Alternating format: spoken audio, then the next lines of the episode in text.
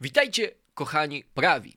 Hamas wysyła 2200 rakiet w stronę Izraela. W wielu miastach toczą się krwawe rasowe zamieszki. Izrael odpowiada interwencją w strefie gazy.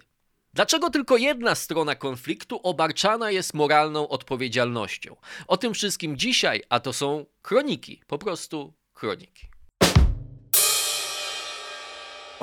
Okej, okay, już było tak miło, już się wszystkim wszystko podobało, już miałem dobre relacje z polskim internetem, ale pewnie po tym filmie to się zmieni, przynajmniej sądząc po reakcjach, które widzę na Twitterze, szczególnie po prawej stronie polskiej sceny politycznej, nastroje są silnie antyizraelskie, tak bym powiedział bardzo delikatnie. Widziałem to też w, re w reakcji na mój, jeden z moich tweetów, więc była we mnie taka chęć, żeby po pierwsze, ponieważ to nie jest kanał o Bliskim Wschodzie i ja się tym na co dzień nie zajmuję, to nie wkładać wkładać kija w mrowisko i nie mówić tego, co na ten temat myślę, ale jednocześnie widziałem tyle niezbyt mądrych rzeczy, że stwierdziłem, że być może dla Was, przynajmniej niektórych moich odbiorców, będzie to pomocne. Żeby trochę siebie ochronić przed nienawiścią i by byciem piorunochronem nienawiści, to ten film będzie jak najbardziej pozbawiony wszelkich takich publicystycznych wycieczek. Nie będę mówił, kto jest głupi, kto jest nienormalny, kto nic nie rozumie, tylko po prostu powiem wam, jakie jest moje zdanie i postaram się to zdanie oargumentować i powiem o kilku podstawowych faktach, o których być może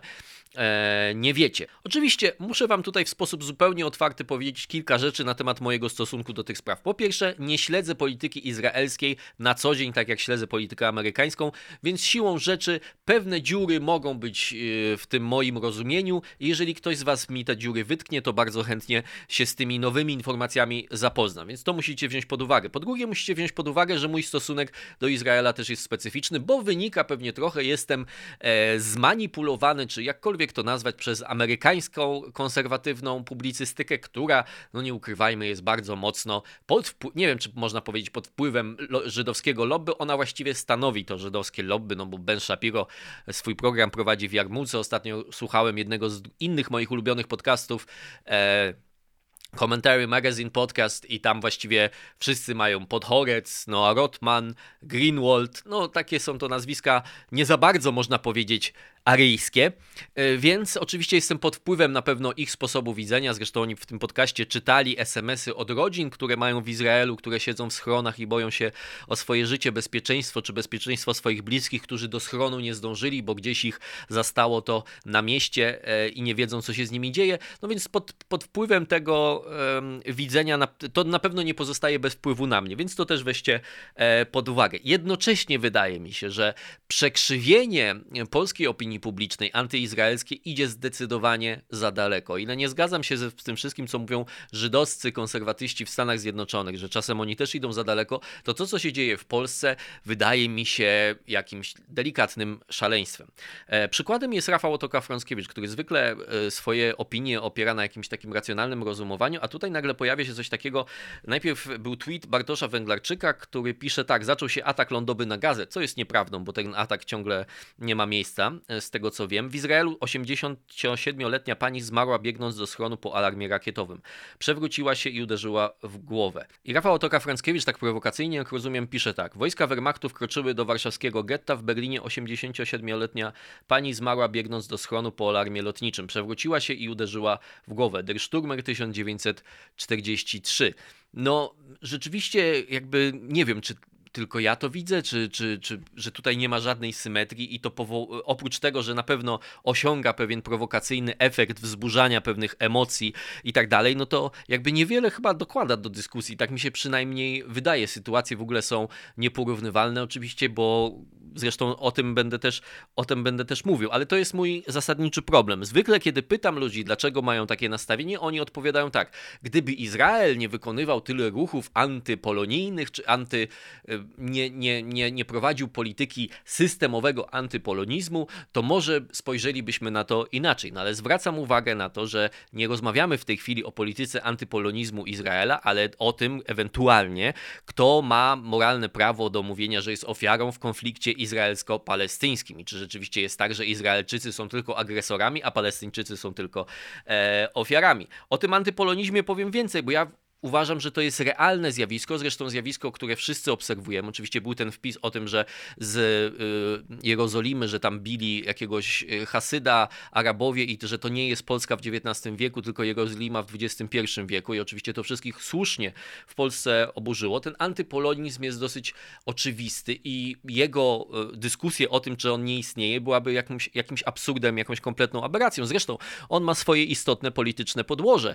Te, to polityczne podłoże wynika ze specyficznej historii politycznej mm, Izraela po II wojnie światowej, a nawet jeszcze w czasie wojny światowej, bo jedną z najbardziej największych tajemnic Poliszynela to jest ten, że ten Jiszów, czyli ta Rada Żydów, taki protorząd izraelski, na którego czele stał m.in. Ben Gurion, no niezbyt y, silnie reagował na to, co się działo w Europie i niezbyt silnie reagował na Holokaust i potem oczywiście po procesie Eichmana to się wszystko zmieniło. Holokaust stał się wielkim kapitałem państwa żydowskiego i tak dalej i tak dalej. Ale to, że Polska jest obiektem tych ataków, a nie cały świat, wynika też z, tego, że po wojnie, e, e, po II wojnie światowej oczywiście nastąpiło zbliżenie Niemiec za sprawą, którego architektami byli Adenauer i po stronie izraelskiej Ben Gurion, więc uwalenie w Niem Niemcy już nie jest jakby takie do końca w interesie politycznym państwa e, żydowskiego. Zresztą Ben Gurion w trakcie procesu Eichmana wysłał list do prokuratora, w którym proponował, nie wiem czy do tej zmiany ostatecznie doszło, bo nie pamiętam już tego tak doskonale, ale w każdym razie Ben Gurion e, proponował, żeby zmienić zbrodnie niemieckie na zbrodnie nazistowskich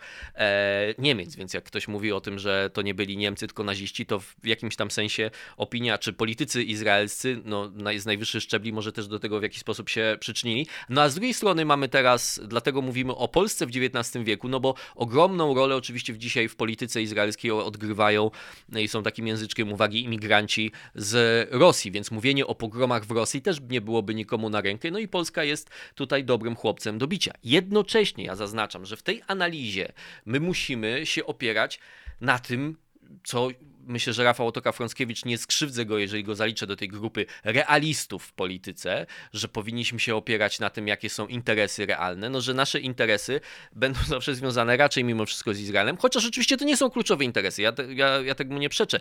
Natomiast fakt jest też taki, że gdyby usłyszał wielki wzór e, realizmu Władysław Studnicki, dzisiejsze jęki dzisiejszych realistów, że oni potraktowali, oni nie byli dla nas mili, więc my nie będziemy z nimi teraz rozmawiać, a Hitler to był taki dla nas miły przed wojną. Oczywiście były pewne gesty pozytywne i tak dalej, tak dalej, ale jakby gdyby Studnicki, Studnickiemu ktoś powiedział, że nie możemy iść w sojuszu z Hitlerem, bo Hitler nie zawsze dobrze mówił o Polakach, to on by powiedział, popukajcie się w głowę, kim wy jesteście, dziewczynkami z siódmej klasy czy kim. No i oczywiście tutaj jeszcze raz, nie chodzi o sojusz polsko-izraelski, ale o realną ocenę. I ja uważam, że trzeba rozdzielić dwie rzeczy. Po pierwsze, trzeba rozdzielić to, jak państwo polskie powinno prowadzić swoją politykę wobec Izraela. I dla mnie racjonalnym byłoby zachowanie, gdyby Izraelczycy od nas żądali jakichś koncesji, na przykład wsparcia na forum ONZ, żeby jakaś antyizraelska rezolucja nie przeszła, to my nie powinniśmy tylko patrzeć na to, czy ona jest sensowna, czy bezsensowna, ale także na to, co Izrael daje nam w zamian. I jeżeli jesteście wobec nas wrodzy, to może my wam żadnej przysługi nie zrobimy.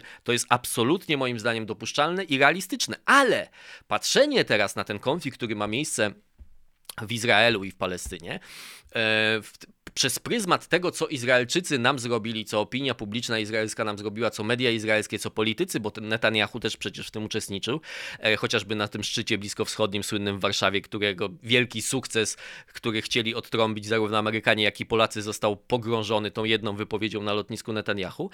To jest oczywiście rzecz osobna. Możemy nie mieć przyjaznych stosunków z Izraelem, przynajmniej sytuacyjnie, ale to nie znaczy, że mam, ma to wpływać na obiektywną naszą ocenę tego, co się aktualnie w Izraelu dzieje i że mamy iść drogą Normana Finkelsteina, czyli tego e, amerykańskiego intelektualisty, który, który napisał tą zmanipulowaną w pewnych aspektach, w pewnych aspektach słuszną książkę Przedsiębiorstwo Holokaust, ale jakby dla niego konsekwencją jego oporu, oporu przed współczesnym państwem izraelskim było to, że on Hamas uznawał za niezwykle cnotliwych wojowników o wolność. Jeżeli e, w tą stronę chcecie iść, to po prostu ja z wami tam e, nie pójdę. I tutaj jest oczywiście a propos też realizmu. Uderza mnie mocno to, że w debacie publicznej ci sami właściwie ludzie, którzy mówią, że Krym No dobrze, Rosja nie miała anekt prawa anektować Krymu, ale prawo dżungli, prawo silniejszego, to jest naiwność, potępianie Rosji, że anektowała Krym. Trzeba to uznać, to jest fakt dokonany i tak dalej, i tak dalej. To nagle w przypadku Izraela wzbijają się na te moralne wyżyny i mówią, że Izrael jest państwem okupującym e, Palestynę, a przynajmniej niektóre terytoria. Rafał Otokar-Frąckiewicz notorycznie w swoim e, filmie, który obejrzałem, używa, używa tego sformułowania, że to wszystko się dzieje na terenie Palestyny. Oczywiście może pewnie wykpić się w ten sposób, że, czy, czy wytłumaczyć się w ten sposób, że to jest nazwa jakaś geograficzna, no ale ja, dla mnie to jest jasny sygnał polityczny, że on nie uznaje prawa państwa Izrael e, do istnienia. E, I tylko, że jakby istota tego argumentu, który opiera się na realizmie, w moim przekonaniu jest taka. Zobaczcie, e, Polacy mogą mieć słuszne e, żądania dotyczące Lwowa, prawda? E, Meksykanie mogą mieć bardzo słuszne, o wiele bardziej linearne i jasne do wytłumaczenia żądania w kwestii Teksasu, bo Teksas należał do Meksyku i został po prostu podbity przez Stany Zjednoczone. Ale żaden przedstawiciel opinii publicznej na świecie, gdyby Meksyk zaczął wysyłać w stronę Teksasu tysiące rakiet, które są wymierzone w cywilów, bo to robi Hamas. Hamas wysyła tysiące rakiet, które są właściwie w nic nie wycelowane, tylko w miasta. Jak zginą cywile, jak zginą Żydzi, będzie dobrze, jak zginą Arabowie, też będzie dobrze tak naprawdę, bo pamiętajmy, że w Izraelu mamy 20% mniejszość arabską, więc w nich te rakiety też są wycelowane. Gdyby Meksykanie zaczęli strzelać w Teksas, to każdy by powiedział, że państwo amerykańskie ma prawo do obrony, prawo do zrobienia wszystkiego, żeby ten ostrzał się przerwał. Izrael w pewnym sensie jest jedynym państwem, któremu, któremu takiego prawa moralnego do obrony swoich własnych obywateli e, któremu takiego prawa się odmawia. I to jest moim zdaniem olbrzymia asymetria w rozumieniu i w patrzeniu na te kwestie. No ja mam, jeżeli chodzi o tą asymetrię, mam też olbrzymi problem w moralnej ocenie działań dwóch stron tego konfliktu. To znaczy właściwie Hamas, mówiłem w jednym z długich telegramów o tej tyranii niskich oczekiwań. Znaczy od Hamasu nikt nie oczekuje, że oni będą się a, zachować racjonalnie, chociaż właściwie w pewnym sensie ich zachowanie jest racjonalne, bo jest obliczone na pewne polityczne zyski, ale że będą się zachować w jakiś sposób moralnie sprawiedliwy, z troską o życie cywilów, nie tylko cywilów w Izraelu, ale pamiętajcie, że 200 z tych rakiet spadło w gazie nie wiadomo ilu ludzi zabijając, że Hamas będzie Hamasem zawsze, po prostu to są terroryści i koniec, tak? Oni się będą tak zachować. Natomiast Izrael musi być w każdej z tych sytuacji idealny. I to, że Izrael nie jest idealny, to jest oczywiste dla każdego, kto nie ma naiwnego spojrzenia na świat. Oczywiste jest to, że w Izraelu są nacjonaliści. Oczywiste jest to, że wśród Żydów są tacy, którzy nienawidzą Arabów. Ten konflikt, 2200 rakiet wystrzelonych w stronę Izraela, w pewnym sensie te emocje może podsycić. Jest to racjonalne, żeby tak powiedzieć, prawda? Więc jakby. E, na przykład Tom Segev, e, izraelski historyk, bardzo krytyczny wobec historii Izraela i zachowania polityków, tego jak się wykorzystuje pamięć, tożsamość itd., tak itd., tak opisywał w swoich książkach wiele takich sytuacji. Na przykład w 1989 roku wyszła na jaw taka historia, że istniał taki oddział w armii izraelskiej, którego zwolennicy, czy którego członkowie opisywali sami siebie w swoich wewnętrznych komunikacjach jako oddział Mengele to znaczy ich celem była oczywiście eksterminacja Arabów. Do tego nie doszło, ale to nie jest tak, że mamy wybielać teraz wszystkich Izraelczyków i mówić, że w nich nie ma nienawiści do Arabów, bo to, że ta nienawiść jest, jest dosyć oczywiste. Natomiast pytanie, które trzeba sobie zadać w takim sensie analitycznym, to jest to, czy my oceniamy Izrael w porównaniu do jakiegoś idealnego, utopijnego państwa, w którym wszyscy są ze sobą pogodzeni i nie ma konfliktów na tle etnicznym, rasowym czy religijnym, czy mamy oceniać Izrael jako projekt polityczny na Bliskim Wschodzie, Wschodzie w porównaniu z innymi projektami politycznymi na Bliskim Wschodzie. Bo jeśli zaczniemy oceniać według tego drugiego kryterium, to zobaczymy, że w Izraelu działa e, arabska partia. W Izraelu żyje prawie 20%, to jest mniejszość arabska. Arabowie mogą dociekać swoich praw przed sądem. W żadnym państwie arabskim tak naprawdę nie żyją dzisiaj żadni Żydzi. Jeżeli tacy Żydzi by się tam pojawili, zostaliby natychmiast zlinczowani. Więc jakby e, mówienie o tym, że Izrael nie jest państwem idealnym, to jest mówienie oczywistości. Natomiast Natomiast pytanie jest takie, jak oceniać? No dobrze, w przypadku takich spraw Ufam, że większość z Was ma pewną podstawową wiedzę na temat tego konfliktu, skąd on się wziął, jaka jest jego historia. Ale to zawsze ciężko skalibrować, o czym mówić, a o czym nie mówić, które informacje uznać za oczywiste dla odbiorców, więc powiem tylko kilka kluczowych rzeczy. Są trzy takie podstawowe obszary konfliktu. Nie tego konfliktu, który mamy teraz, ale w ogóle tego w ostatnich latach konfliktu izraelsko-palestyńskiego. Tak? To jest strefa gazy, w której rządzi Hamas, czyli organizacja zdecydowanie terrorystyczna. Bez problemu każdy z Was znajdzie yy, wypowiedzi przywódców Hamasu, którzy chcą, dążą do eksterminacji wszystkich Żydów, do zniszczenia państwa żydowskiego. To chyba nie jest rzecz podważana nawet gdzieś tam na skrajnej e, lewicy. Z drugiej strony, czy e, strefa gazy to jest południowy zachód e, Izraela, tak? No, za południową granicą Izraela się znajduje taka, takie 360 km kwadratowych bodajże obszaru. Druga rzecz to jest autonomia palestyńska, która znajduje się na wschód od Jerozolimy. W autonomii palestyńskiej od 2004 roku rządzi Mahmud Abbas i jego frakcja Fatah i nie organizuje wyborów e, od tego 2004 roku, chyba się nie pomyliłem. W każdym razie Mahmud Abbas jest w 16 roku swojej czteroletniej kadencji, bo jedne po drugich wyborach odwołuje. Ostatnie odwołanie wyborów miało miejsce chyba pod koniec kwietnia, te wybory miały się odbyć 22 maja i wielu analityków wskazuje, że odwołanie tych wyborów było z jednym z rzeczy, dlaczego Palestyńczycy mogli dążyć w tym konflikcie do e, eskalacji. No ale trzeci jeszcze jest obszar, też kluczowy w całym tym konflikcie z wielu względów, to jest wschodnia Jerozolima. Wschodnia Jerozolima jest formalnie pod kontrolą e, Izraela i władzę na tym terytorium ma Izrael od 1967 roku, natomiast tam jest spora mniejszość palestyńska, na którą wpływ starają się mieć zarówno Fatah, jak i Hamas, bo ci ludzie często określani są jako tak politycznie niezależni od jednego i drugiego ugrupowania i tak fluktuujący pomiędzy jednym a drugim. Jak patrzymy na ten konflikt, to zacznijmy od przyczyn, bo to jest bardzo kluczowe, bo te przyczyny są obiektem wielu manipulacji. Taka wersja propalestyńska jest mniej więcej taka, że Benjamin Netanyahu, który rzeczywiście ma ogromne kłopoty polityczne w Izraelu, niedługo chyba będą następne wybory, to jest piąte czy czwarte czy piąte e, z rzędu w bardzo krótkim czasie, ma problem, żeby e, zorganizować większość e, rządową, a poza tym Netanyahu ma też problemy korupcyjne. To dotyczy nadużyć jego żony między innymi i innych kwestii drogich prezentów, w każdym razie to są takie zarzuty defraudacji. Więc racjonalizacja jest taka tego, że Netanyahu chce utrzymać się u, u władzy, żeby uniknąć tego, że nowy, nowy rząd i nowy prokurator generalny postawi mu, znaczy jakby do, doprowadzi do jego skazania i de facto końca jego politycznej e, kariery. Czyli Netanyahu chce wykorzystać te napięcia e, palestyńsko-izraelskie do tego, żeby umocnić swoją e, władzę. I reakcje Arabów wynikają z prowokacji e, izraelskich. Jedna prowokacja to jest spodziewany wyrok Sądu Najwyższego w sprawie Sheikh Jarrah, to jest takie osiedle we wschodniej Jerozolimie, a druga prowokacja to jest wejście izraelskiej policji, czyli interwencja izraelskiej policji na terenie meczetu Al-Aqsa. I to miało wywołać reakcję Palestyńczyków i te zaognienie tego konfliktu. Oczywiście nawet jak uznamy, że te rzeczy miały miejsce tak jak ten, że Netanyahu chciał zrobić to, co chciał zrobić i że rzeczywiście działania izraelskiej policji w Alaksie to była prowokacja, to jeszcze pozostaje pytanie, czy w takim razie uzasadnioną reakcją na tą prowokację jest 2200 rakiet wymierzonych w obszary cywilne e, zamieszkane przez cywilów w Izraelu. Natomiast jak spojrzymy na to, co się stało naprawdę, to ta wersja pro-palestyńska trochę się rozpada, a przynajmniej można do niej dodać kilka wątpliwości. Zacznijmy od tego, co się wydarzyło na Wzgórzu Świątynnym.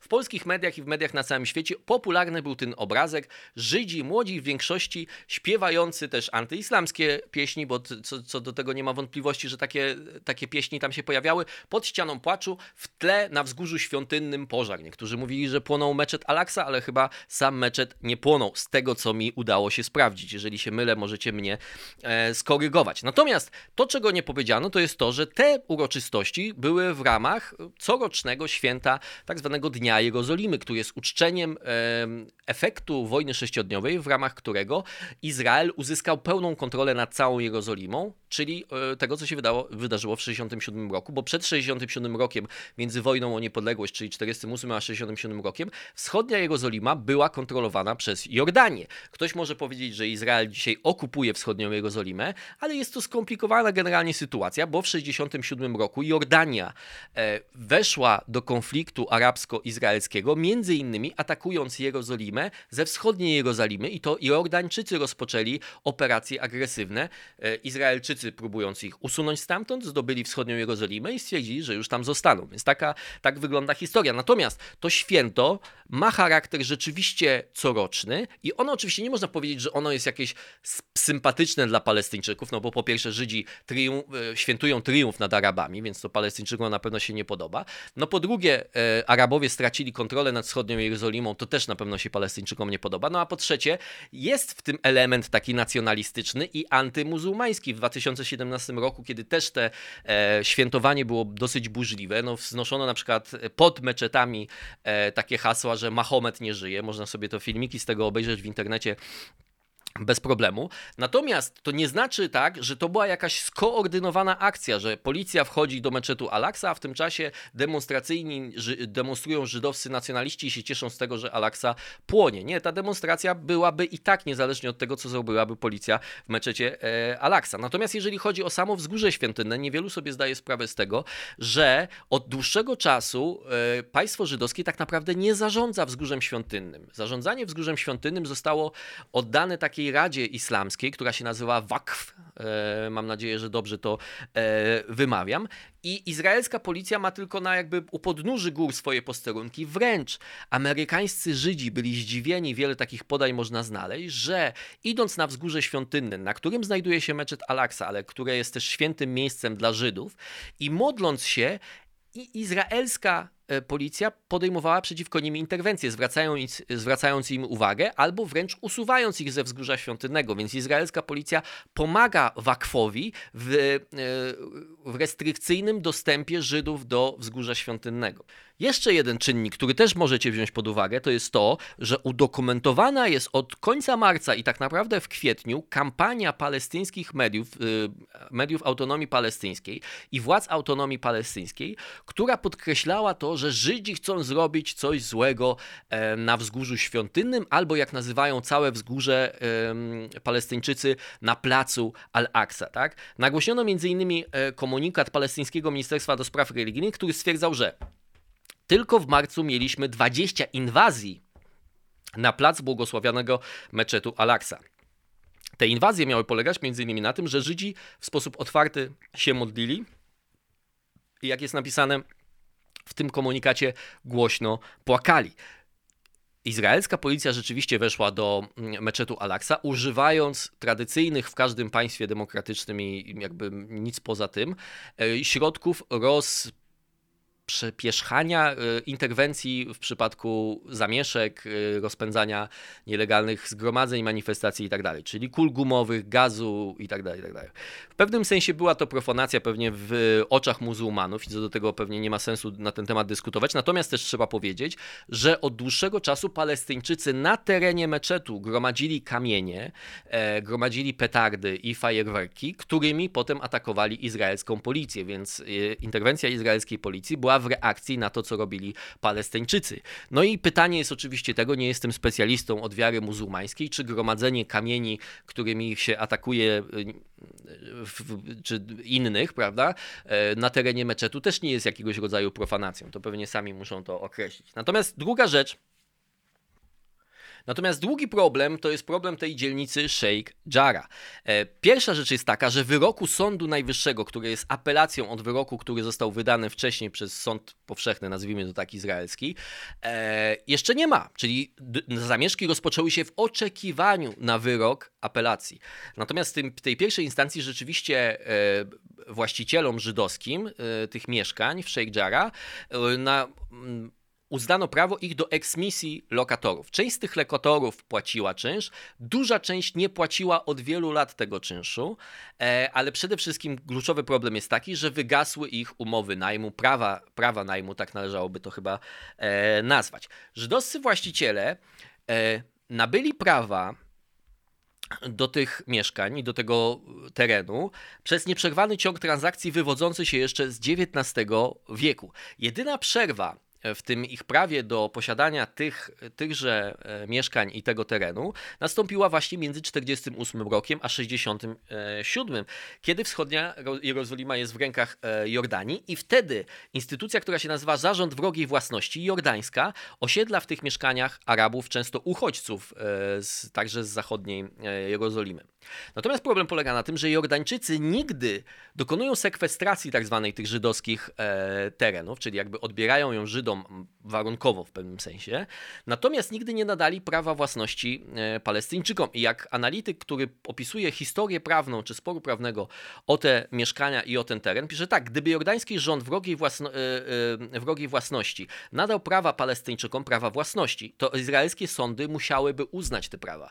Nie jestem w stanie tego ocenić, czy tak rzeczywiście by się stało, natomiast trzeba dodać, że Zgodnie z decyzją izraelskiego sądu z 1982 roku, Palestyńczycy otrzymali status chronionych najemców, to znaczy ich nie można było tak naprawdę stamtąd wyrzucić, dopóki obowiązywały umowy najmu. Państwo Izrael de facto, znaczy nie de facto, po prostu chroniło ich prawa najmu przez ponad pół wieku, mimo tego, że od 1967 roku e, wschodnia Jerozolima była pod kontrolą, jest pod kontrolą państwa e, Izrael.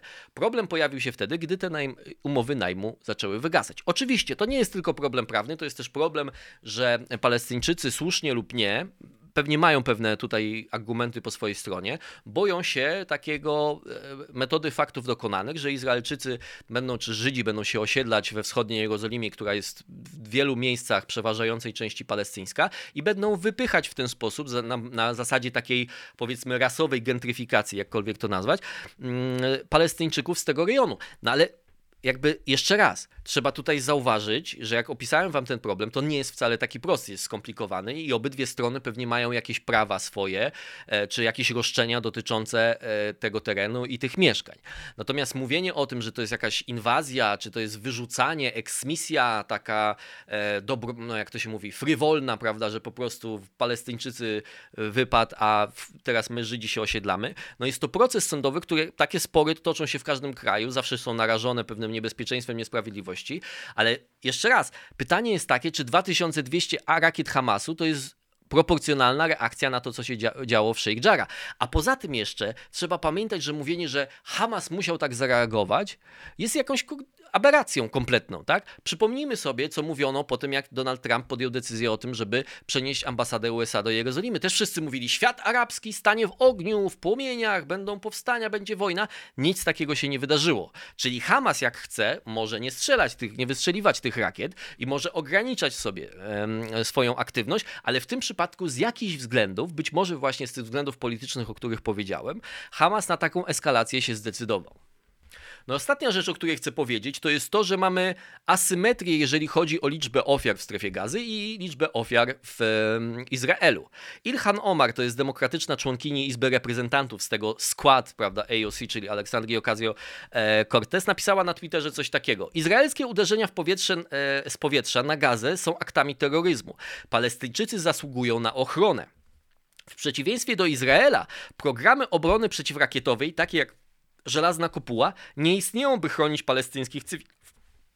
Wspaniałe to jest y, z tego względu, że jakby samą niesprawiedliwością jest fakt, że Izrael ma żelazną kopułę, czyli chroni swoich obywateli, co jest oczywiście największą zbrodnią, jaką jakiekolwiek cywilizowane państwo e, może popełnić, a strefa gazy, którą, przypomnijmy, Palestyńczycy kontrolują od 2004 roku, z którego Izrael celowo się wycofał. Nawet izraelska armia usuwała izraelskich osadników siłą czasem ze strefy gazy. Są o tym brutalne, znaczy w sensie są podania o tym, jak, jakie to były tragedie dla tych żołnierzy, że musieli z okna wyciągnąć jakąś babcię, która nie chciała opuścić strefy gazy. To była decyzja polityczna, czyli Izrael jest winny za to, że Hamas nie umie rządzić strefą gazy e, i jest e, do kitu. Ale nawet jak uznamy, no dobra, Hamas nigdy nie mógł mieć by żelaznej kopuły, bo to nie jest ten poziom rozwoju cywilizacyjnego, cokolwiek, to jest żelazna kopuła. Ona nazywa się Nie wystrzeliwuj rakiet w stronę Izraela. Tak? Bo jeżeli e, ktoś powie, że reakcja Izraela jest nieproporcjonalna, to pokażcie mi inne państwo na świecie, które, w którego stronę wystrzelono 2200 rakiet i ono nie zrobiło nic. Prawda? Bo no, oni nie mają żelaznej kopuły, my nie możemy do nich strzelać.